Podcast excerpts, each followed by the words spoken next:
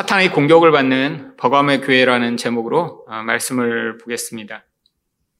교회마다 영적 상황이 다 다릅니다. 이 버가모 교회라고 하는 교회는 다른 교회보다 어, 사탄의 강력한 공격이 있었던 어, 교회였습니다. 13절 상반절을 보시면 내가 어디에 사는지를 내가 아노니 거기는 사탄의 권자가 있는 데라. 다른 도시에는 이런 말씀을 하시지 않았는데 이 버가모에만 사탄의 권자가 있다라고 말씀하십니다. 이 권자라고 번역된 단어는 요한계시록에서 원래 하나님의 통치를 의미하는 보좌라고 번역되던 단어입니다. 하나님이 온 세상을 통치하신다라고 보여주고 있는데 이 세상의 영역 가운데는 이렇게 사탄이 사람들을 더 강력하게 영향을 미치는 그런 상황들이 벌어질 수 있다라고 하는 것이죠. 도대체 어떤 곳에 이렇게 사탄의 영향력이 다른 곳보다 더 강한가요? 사람들이 이런 우상숭배가 강력한 곳이 사탄의 영향력이 더 강한 곳입니다. 버가문은 이런 다른 도시보다 훨씬 더 우상숭배가 강력한 도시였습니다. 도시 중앙에 제우스 신전이 있었고요. 그 주변을 둘러서 아테네, 디오니수스, 아스클레피오스 같은 신전들이 동그랗게 둘러 이렇게 위치되어 있었습니다.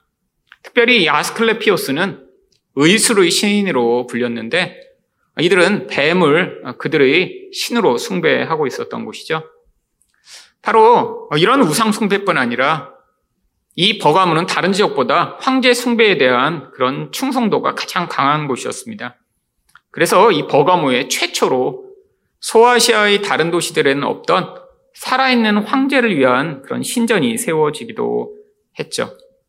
결국 이 버가모 사람들은 자기에게 이익을 주는 어떤 대상이라도 그 대상이 조금이라도 힘이 있고 유용하다라고 생각하면 그 대상을 신으로 섬기는 그런 사람들이었던 것입니다. 황제건, 뱀이건, 아니, 제우스 신이건, 우리에게 이익만 될 수 있다면 우리가 충성하여 그 신을 섬기겠다라고 하는 태도를 가지고 있는 이 사람들. 결국 사탄은 이런 우상숭배적 경향성이 강한 사람들에게 더 강력하게 영향을 미치는 존재인 것이죠. 사탄의 영향력이 강하다라고 하는 것은 결국 예수 믿기가 참 쉽지 않다라고 하는 것입니다. 결국 교회 다니는 성도들에게 이 사탄의 영향력이 이 사람들을 통해 미치기 때문이죠. 그렇다면 사탄은 어떻게 교회를 공격하나요? 첫 번째로 핍박으로 믿음을 무너뜨립니다. 13절 하반절을 보시면 내 충성된 증인 안디바가 너희 가운데 곧 사탄이 사는 곳에서 죽임을 당할 때에도 아니 여기는 핍박이 얼마나 강했는지 순교한 그런 하나님의 백성까지 있다라고 합니다. 아마 이 안디바는 이 버가모 교회의 지도자였을 가능성이 높습니다. 여러분 이렇게 한 사람이 순교하게 될 때 특별히 그 사람이 그 교회의 지도자라면 그 여파가 얼마나 크게 미쳤을까요? 사람들은 불안해했을 것이고 혹시 자기에게도 이런 박해와 죽음이 임하지 않을까 걱정했겠죠. 그런데 바로 이렇게 사탄의 영향력으로 강력한 핍박을 당했던 사람들의 이야기가 성경에는 아주 많이 기록되어 있습니다. 특히 히브리서 11장 35절부터 38절을 보시면 고대에 예수 믿는 게 얼마나 쉽지 않았는지 이렇게 기록하고 있습니다. 여자들은 자기의 죽은 자들을 부활로 받아들이기도 하며 또 어떤 이들은 더 좋은 부활을 얻고자 하여 심한 고문을 받되 구차히 풀려나기를 원하지 아니하였으며 또 어떤 이들은 조롱과 채찍질뿐 아니라 결박과 옥에 갇히는 시련도 받았으며 돌로 치는 것과 톱으로 켜는 것과 시험과 칼로 죽임을 당하고 양과 염소의 가죽을 입고 유리하여 궁핍과 환란과 학대를 받았으니 이런 사람은 세상이 감당하지 못하느니라 그들이 광야와 산과 동굴과 토굴에 유리하였느니라. 여러분 죽임을 당하고 재산을 빼앗기고 심지어는 쫓겨나서 유리하는 그런 삶을 살게 되었다라고 하는 것이죠. 여러분 그런데 왜 이렇게 사람들이 기독교인을 이렇게 핍박하고 박해 한 것일까요? 아주 중요한 세 가지 이유가 있습니다. 첫 번째는 이 로마는 전체주의적 국가였기 때문에 하나의 뜻, 결국 황제 숭배라고 하는 이 뜻에 반역하고 반대하는 사람이면 누구라도 핍박하고 그들이 쉬운 통치를 위해 그들을 희생양으로 삼았던 것이죠. 결국 이런 황제 숭배가 강력한 이런 하나의 어떤 모토를 가지고 있는 국가에서는 기독교는 반드시 국가와 충돌하게 되어 있습니다. 두 번째는 사람들의 속성 때문입니다. 어느 공동체나 누군가 희생양을 하나 삼으면 그 희생양을 향해 분노와 비난을 퍼부어 공동체의 안녕을 유지하고자 하는 습성이 아주 강하죠. 결국 누군가에게 모든 비난을 퍼붓게 되는 대상이 있다면 아, 그러면 자기들이 평소에 가지고 있던 그 분노 지수를 잠재울 수 있는 것이죠. 결국 기독교인 때문에 이렇게 되었다라고 하는 그런 소문으로 결국 사람들을 이런 분노를 기독교인에게 뿜어내게 만들므로 말미암아 사회의 안녕을 유지하려고 하는 이런 속성 때문에 핍박이 시작된 것입니다. 마지막으로는 사람들의 아주 이기적 속성 때문이죠. 생각해 보세요. 아, 옆집에 예수 믿는 사람이 장사를 하고 있는데 아, 나랑 똑같은 물건을 팔아요. 근데 그 사람을 고소해요. 그 사람이 잡혀가 핍박당하게 되면 당장 나에게 유익이 돌아오게 되겠죠. 그뿐 아니라 예전에 이렇게 기독교인들을 핍박하여 황제 숭배를 거부했다, 반역했다라는 죄를 뒤집어 씌우면 그런 고소를 하고 또한 그런 행정을 집행한 관리가 그 사람들의 재산을 다 빼앗아 가질 수 있게 되었습니다. 아, 그러니까 많은 사람을 고소하여 감옥에 넣어 재산을 빼앗으면 내가 점점 부자가 될 수 있는 것이죠. 결국 이 사람들이 악한 이런 태도 때문에 마귀가 이런 사람들의 욕심과 이런 악을 사용하여 기독교인들을 강하게 핍박했던 것입니다. 여러분, 이 시대에도 이런 일들이 계속해서 벌어지죠. 여러분, 핍박이 아주 강력한 그런 공상주의 사회에서는 이런 똑같은 원리로 기독교인에 대한 핍박이 계속 거행되고 있습니다. 자기들이 공산주의적 이념과 맞지 않는 이런 기독교인들을 핍박하고 수용소에 보내고 아, 그들에게 어떠한 죄목을 씌워 사회 분란과 아, 그런 사회를 붕괴시키는 그런 죄목을 씌운 뒤에 그들을 희생양으로 삼으며 아, 그들을 핍박하는 이 모든 모습이요. 지금 중국에서는 아, 이제까지 기독교를 조금 풀어줬더니 아, 기독교가 지금 계속해서 번성하기 시작하니까 수년 전부터 다시 엄청난 박해가 시작되고 있습니다. 선교사님들은 다 추방되고 있고요. 아, 교회는 무너지고 또한 지도자들이 옥에 갇히는 이런 핍박이 지금도 벌어지고 있죠. 여러분, 한국에는 이런 핍박은 이런 다른 나라에 비하면 아주 비약한 상황입니다. 하지만 지금 사회에서 이런 코로나로 말미암아 벌어지는 상황들만 보더라도 지금 미약하게나마 이러한 영향력들이 계속해서 기독교인들을 위협하는 것들을 알 수 있죠. 국가는 계속해서 이런 교회가 드리는 예배에 대해 간섭하기를 원하고 사회에서는 마치 기독교인이 이 사회의 모든 코로나의 원흉이 되는 양 아, 이렇게 희생양을 삼아 계속해서 공격하는 일이요. 여러분 직장 다니는 사람들은 이렇게 코로나가 확산되기 시작하면 교회를 아예 가는 것 자체, 아니 예수 믿는 사람 자체를 아예 회사에서 아주 다른 사람들의 압박으로 말미암아 다시는 교회도 갈 수 없는 그런 상황이 만들어. 너가 만약에 코로나라도 걸려서 이 회사에 불이익을 끼치면 이 모든 손해를 네가 다 배상해야 된다라는 식으로 협박을 하는 그런 상황이 되었죠. 물론 로마 시대나 공산주의 사회와 비교하면 너무나 미약한 수준이지만 마귀의 공격이 이런 유사한 방식으로 계속해서 나타나고 있음을 알 수 있습니다. 그런데 문제는 무엇인가요? 이런 핍박이라고 하는 영향력이 시작이 되면 믿음이 강한 사람은 마치 안디바처럼 순교를 하며 그 믿음을 지킬 수 있는데 믿음이 약한 사람들이 다 무너져 넘어진다라고 하는 것입니다. 그 이유가 무엇인가요? 바로 안디바는 13절 중반절을 보시면 내가 내 이름을 굳게 잡아서 그러면 안디바는 순교하기까지 예수 이름을 붙들었던 사람이에요. 그런데 문제는 일반 성도들 가운데는 이렇게 예수 이름을 핍박 가운데도 온전히 붙들 수 있는 그런 견고한 믿음을 가진 사람이 드물다라고 하는 것이죠. 여러분, 우리가 알고 있듯이 이 예수라고 하는 이름의 뜻이 무엇입니까? 바로 죄에서 우리를 구원하는 자라고 하는 뜻입니다. 여러분, 그런데 도대체 핍박 가운데 예수의 어떤 이름을 붙들었길래 그는 이런 핍박을 이겨낼 수 있는 그런 믿음의 사람이 되었던 것일까요? 요한계시록에는 이 예수의 이름 외에 그 예수님의 다른 많은 이름들이 우리에게 계시되고 있습니다. 19장 11절을 보시면 그 이름은 충신과 진실이라 그가 공의로 심판하며 싸우더라. 충신이란 말은 하나님의 뜻을 신실하게 이루시는 분이라고 하는 뜻이고요. 진실이란 말도 그가 진리로 하나님의 뜻대로 행하신다라고 하는 뜻입니다. 근데 그걸 가지고 뭘 하세요? 심판하며 싸우시는 그런 심판자가 되신대요. 그뿐 아니라 예수님의 말씀을 19장 13절은 그 이름은 하나님의 말씀이라 칭하더라. 여러분, 이름은 그의 본질을 이야기하는 것입니다.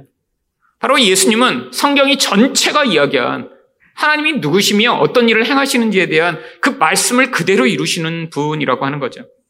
또한 19장 16절을 보시면 그 옷과 그 다리에 이름을 쓴 것이 있으니 만왕의 왕이요 만주의 주라 하였더라.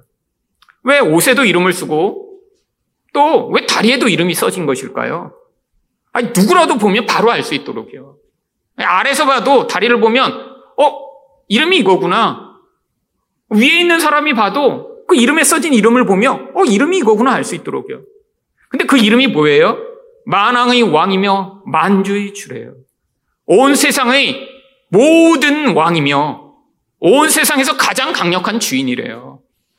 여러분, 우리는 예수라는 이름으로 그분을 알고 있었지만 사실 그 예수 이름 안에는 우리가 알지 못하는 더 강력하고 우리가 믿음을 붙들 수 있는 더 놀라운 능력이 숨어져 있는 것입니다.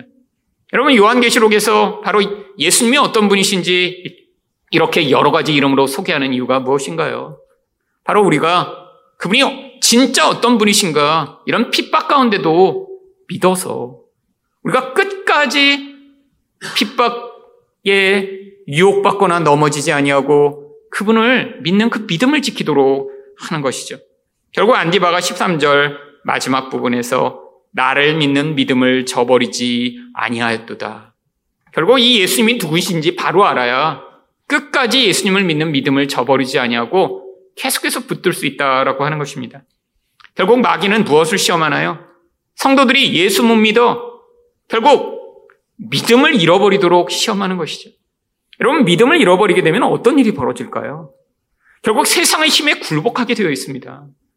여러분 믿음이란 무엇이죠? 무엇인가 강하고 그것이 나를 지켜줄 수 있으며 결국 그래서 내가 그분의 뜻과 그분의 인도를 따르겠다라고 하는 중요한 마음의 태도이며 결정이죠.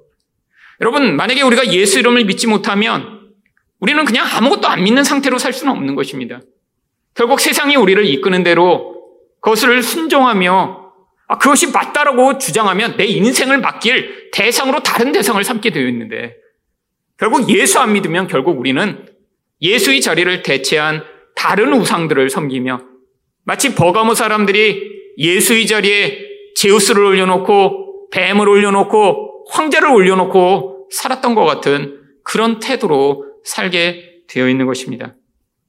만약에 여러분이 이렇게 예수 이름을 믿지 못하도록 만드는 시험 가운데 공격 가운데 계시다면 예수가 누구신지 잘 배워 바로 그 예수를 끝까지 붙드는 여러분 되시기를 축원드립니다. 두 번째로 사탄은 어떻게 교회를 공격하나요? 유혹으로 실족하게 합니다. 14절 상반절입니다. 그러나 내게 두어 가지 책망할 것이 있나니. 여러분, 이 버가모 교회는 이 안디바가 순교를 당할 정도로 이런 핍박이 아주 잘 이겨냈습니다.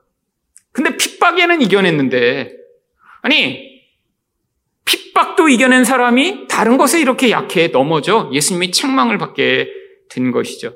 그것이 무엇인가요? 14절 하반절을 보시면 거기 내게 발람의 교훈을 지키는 자들이 있도다. 발람이 발락을 가르쳐 이스라엘 자손 앞에 걸림돌을 놓아 우상의 재물을 먹게 하였고 또 행음하게 하였느니라.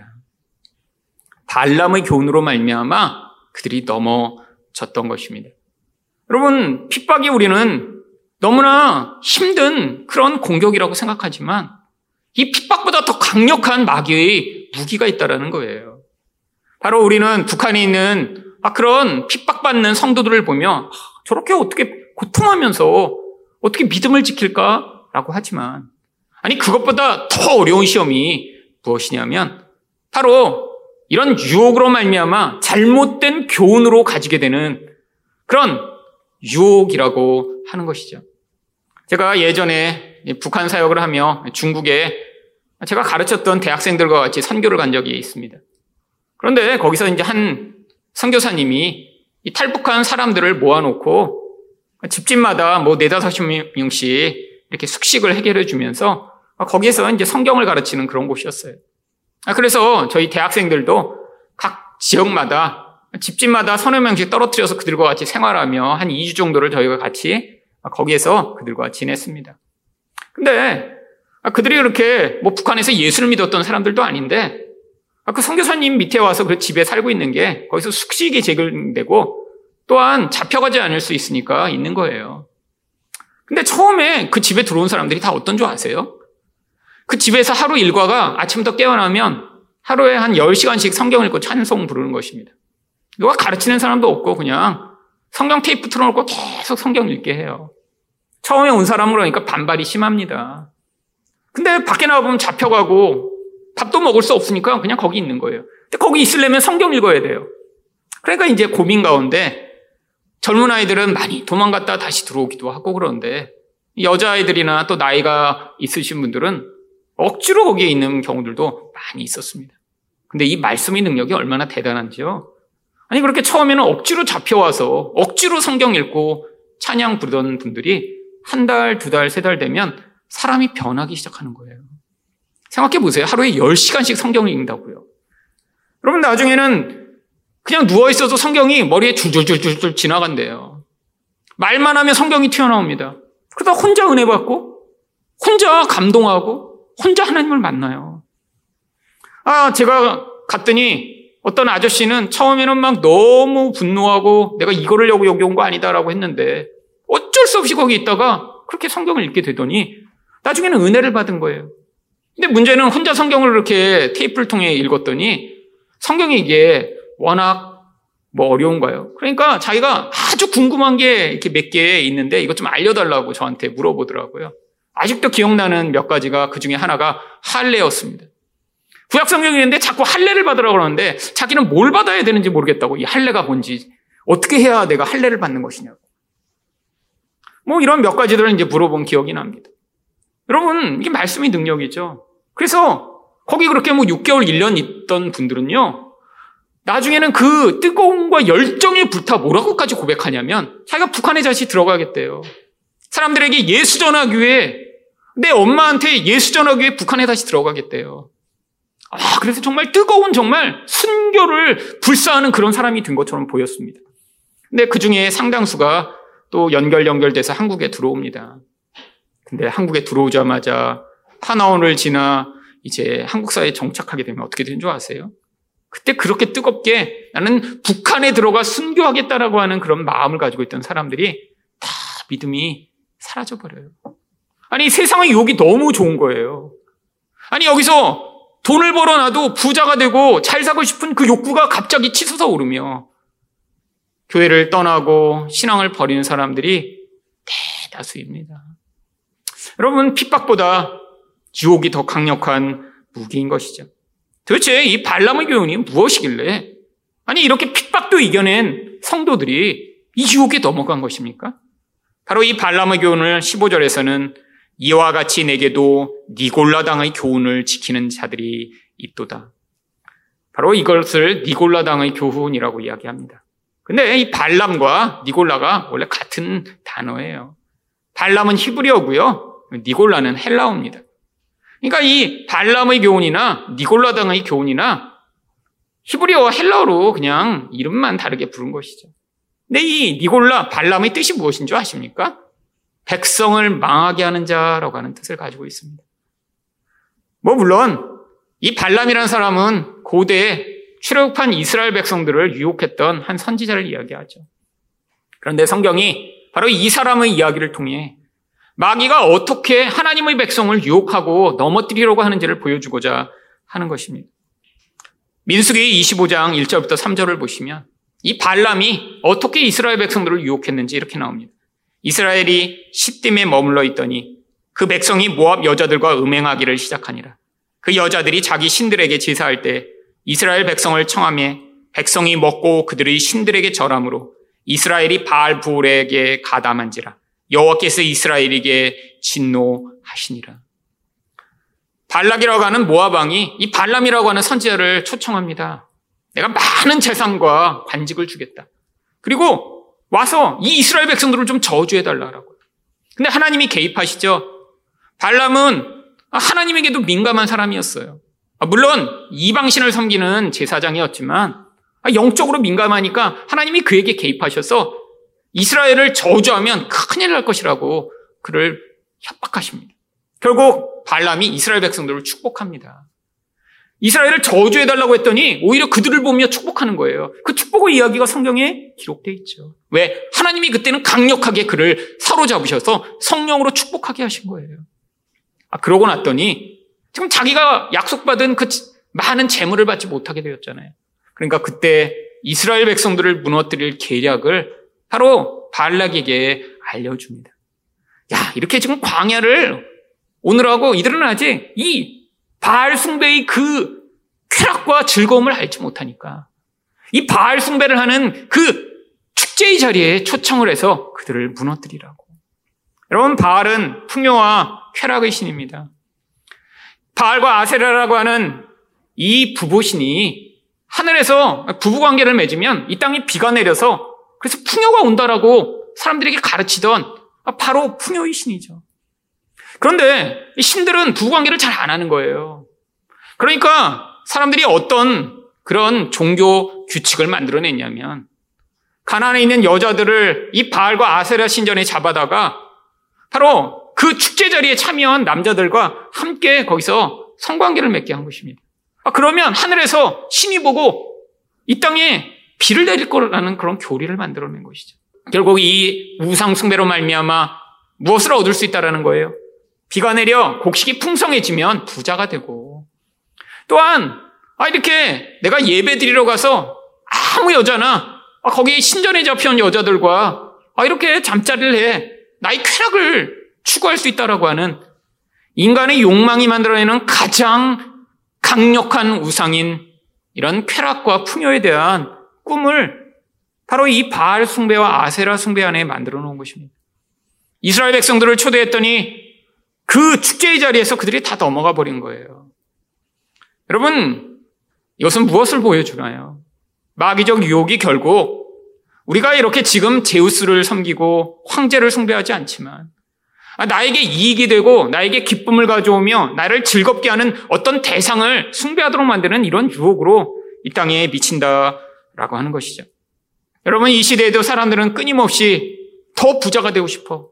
아니 내가 지금 열심히 일해서 월급 받는 거로는 난 절대 부자가 못 될 테니까 한 방에 한 방에 부자가 되고 싶어. 라고 하는 그 열망을 사람들이 끊임없이 불어넣어주며 어떤 사람들은 그런 열망으로 지금도 로또를 사기 위해 애를 쓰고 주식으로 한 방을 날려 부자가 되거나 아니 부동산으로 남들이 갖지 못한 그런 부를 한 번에 얻고자 하는 열망을 가지고 있죠. 어제도 어떤 분이랑 통화를 하는데 자기 대학생 아들이 이제 졸업반이고 취업을 해야 되는데 아 지금 이런 코로나 상황에 취업이 안 될 것 같다고 이제 낙심을 하고 그러더니 자기한테 100만 원만 달라고 하더래요. 자기 이제 취업은 못할 것 같으니까 차라리 나한테 현금을 100만 원 달라고. 그래서 아버지는 아니 그래서 무슨 취업을 알아보려고 뭐 학원에 다니나 그래서 아, 뭐 하려고 100만 원이 필요하다 했더니 자기가 이제 증권을 해갖고 주식으로 한번 돈을 벌었고 있나라고. 요즘 20대에 가장 핫한 게 무엇이냐면 바로 주식에 뛰어드는 것이랍니다. 아 그래서 갑자기 천만 원, 1억 원을 벌 수 있는 아, 그런 기회를 잡을 것이다라는 꿈으로 지금 100만 원, 200만 원, 300만 원 그럼 푼돈을 모아서 주식에 뛰어들고 있대요. 여러분, 길거리 다니다 보면 가끔씩 사람들이 정말 엄청나게 길을, 줄을 길게 서 있는 그런 곳들이 있습니다. 아니, 요즘처럼 이런 코로나인데도 그렇게 줄 서 있는 데가 있어요. 여러분, 뭔지 봤더니, 로또가 1등이 많이 당첨됐다라고 하는 그런 당첨정이면은 지금도 100명씩 줄을 서 있어요. 100명씩. 저희 아버지가 사시는 시골에 거기에도 로또 1등이 두 번 당첨됐더라고요. 그래갖고 제가 갈 때마다 보면 관광버스가 와서 서 있습니다. 근데 왜 관광버스가 서 있냐면 다른 지방에서 관광버스로 사람들이 와서 거기서 로또를 사가는 거예요. 아, 1등이 당첨됐는데니까 내가 가도 나도 1등이 될 거라는 꿈을 가지고 오는 것이죠. 여러분, 이게 바로 우상숭배입니다. 바로 나에게 갑자기 어떤 특별한 방법을 통해 아, 내가 이전에 누리지 못한 부여와 그런 쾌락을 누릴 자리로 나를 인도할 어떤 대상을 의존하여 거기에 나의 시간과 관심과 모든 에너지를 쏟는 이 시대. 여러분, 이러한 태도에 대해 바울이 뭐라고 경고하나요? 디모데전서 6장 10절을 보시면 돈을 사랑함이 일만악의 뿌리가 되나니 이것을 탐내는 자들은 미혹을 받아 믿음에서 떠나 많은 근심으로써 자기를 찔렀도다. 여러분, 돈 자체가 문제가 아니에요. 아니, 내가 월급을 받아 그 한도 내에 살아가는 것, 아, 그거 꼭 필요한 것이죠. 아, 예수 믿는 사람이라면, 아니, 뭐, 이런 월급도 필요 없는 것인가요? 아니요. 돈은 이 땅의 삶을 위해 꼭 필요한 것입니다. 하지만 문제가 무엇이죠? 이 돈에 대한 의존과 사랑이 문제죠. 이 의존과 사랑이 하나님이 계셔야 할 자리를 대체하기 때문에 문제가 되는 것입니다. 근데 문제가 그렇게 의존하면 그게 우리에게 진짜 풍요와 기쁨을 주는 것이 아니라 무엇을 가져오나요? 결국 그것으로 말미암아 미혹을 받게 되고요. 믿음이 떠나가게 되고요. 결국에는 그게 자기를 찌르게 된대요. 여러분 바로 이렇게 돈에 대한 사랑으로 깊이 찔려 고통하는 이 모습을 요한계시록은 황충에게 쏘인다라고 이야기를 하고 있는 것입니다. 요한계시록 9장 3절과 5절을 보시면 또 황충이 연기 가운데로부터 땅 위에 나오매 그 괴롭게 함은 전갈이 사람을 쏠 때 괴롭게 함과 같더라. 여러분, 말세에 이런 이상한 괴물이 나타나 사람들을 찌르고 고통하게 하는 게 아니에요. 요한계시록의 모든 이런 재앙은 바로 지금 영적으로 벌어지며 이렇게 사람들이 스스로 그런 욕심으로 말미암아 자기를 고통하게 만들고 관계를 깨뜨리는 이 영적 현상을 보여주고 있는 것이죠. 여러분 성도들 가운데도 아, 핍박과 어려움은 잘 지나갔어요.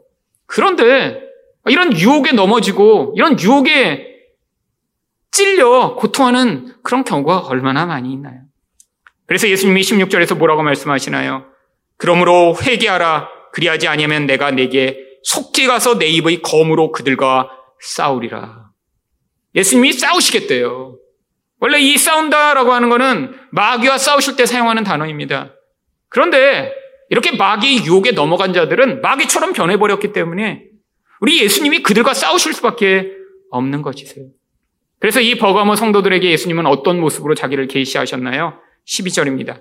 버가모 교회의 사자에게 편지하라 좌우에 날선 검을 가지시니가 이르시되 좌우에 날선 검을 가지고 어떻게 치든 베어버릴 수 있는 무서운 심판자로 자기를 계시하시는 것입니다.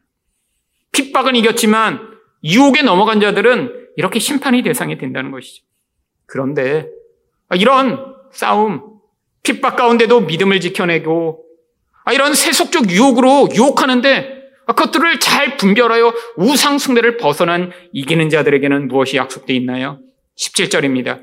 이기는 그에게는 내가 감추었던 만나를 주고 또 흰 돌을 줄 터인데 그 돌 위에 새 이름을 기록한 것이 있나니 받는 자밖에는 그 이름을 알 사람이 없느니라.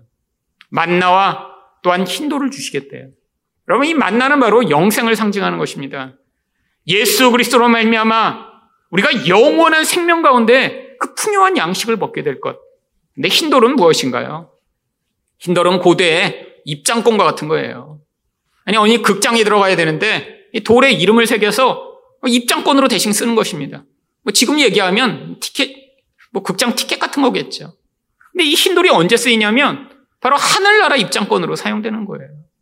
하나님의 백성에게 거기에 바로 예수 이름이 새겨진 그 입장권을 주심으로 그 영원한 나라에서 마귀의 공격이 없는 그곳에서 하나님과 함께 영원한 잔치에 참여할 수 있는 그 티켓을 약속받고 있는 것입니다.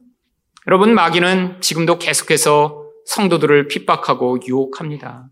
여러분은 무엇에 더 약하신가요? 이 시대에도 아, 다른 시대와 달리 마귀의 이런 공격이 사라진 것이 아니라 마귀가 다양한 방법으로 성도들을 유혹하고 넘어뜨리려 할 때 영적으로 잘 분별하셔서 이 마귀의 공격을 이겨 믿음으로 말미암아 하나님의 약속된 영생을 누리시는 여러분 되시기를 예수 그리스도 이름으로 축원드립니다.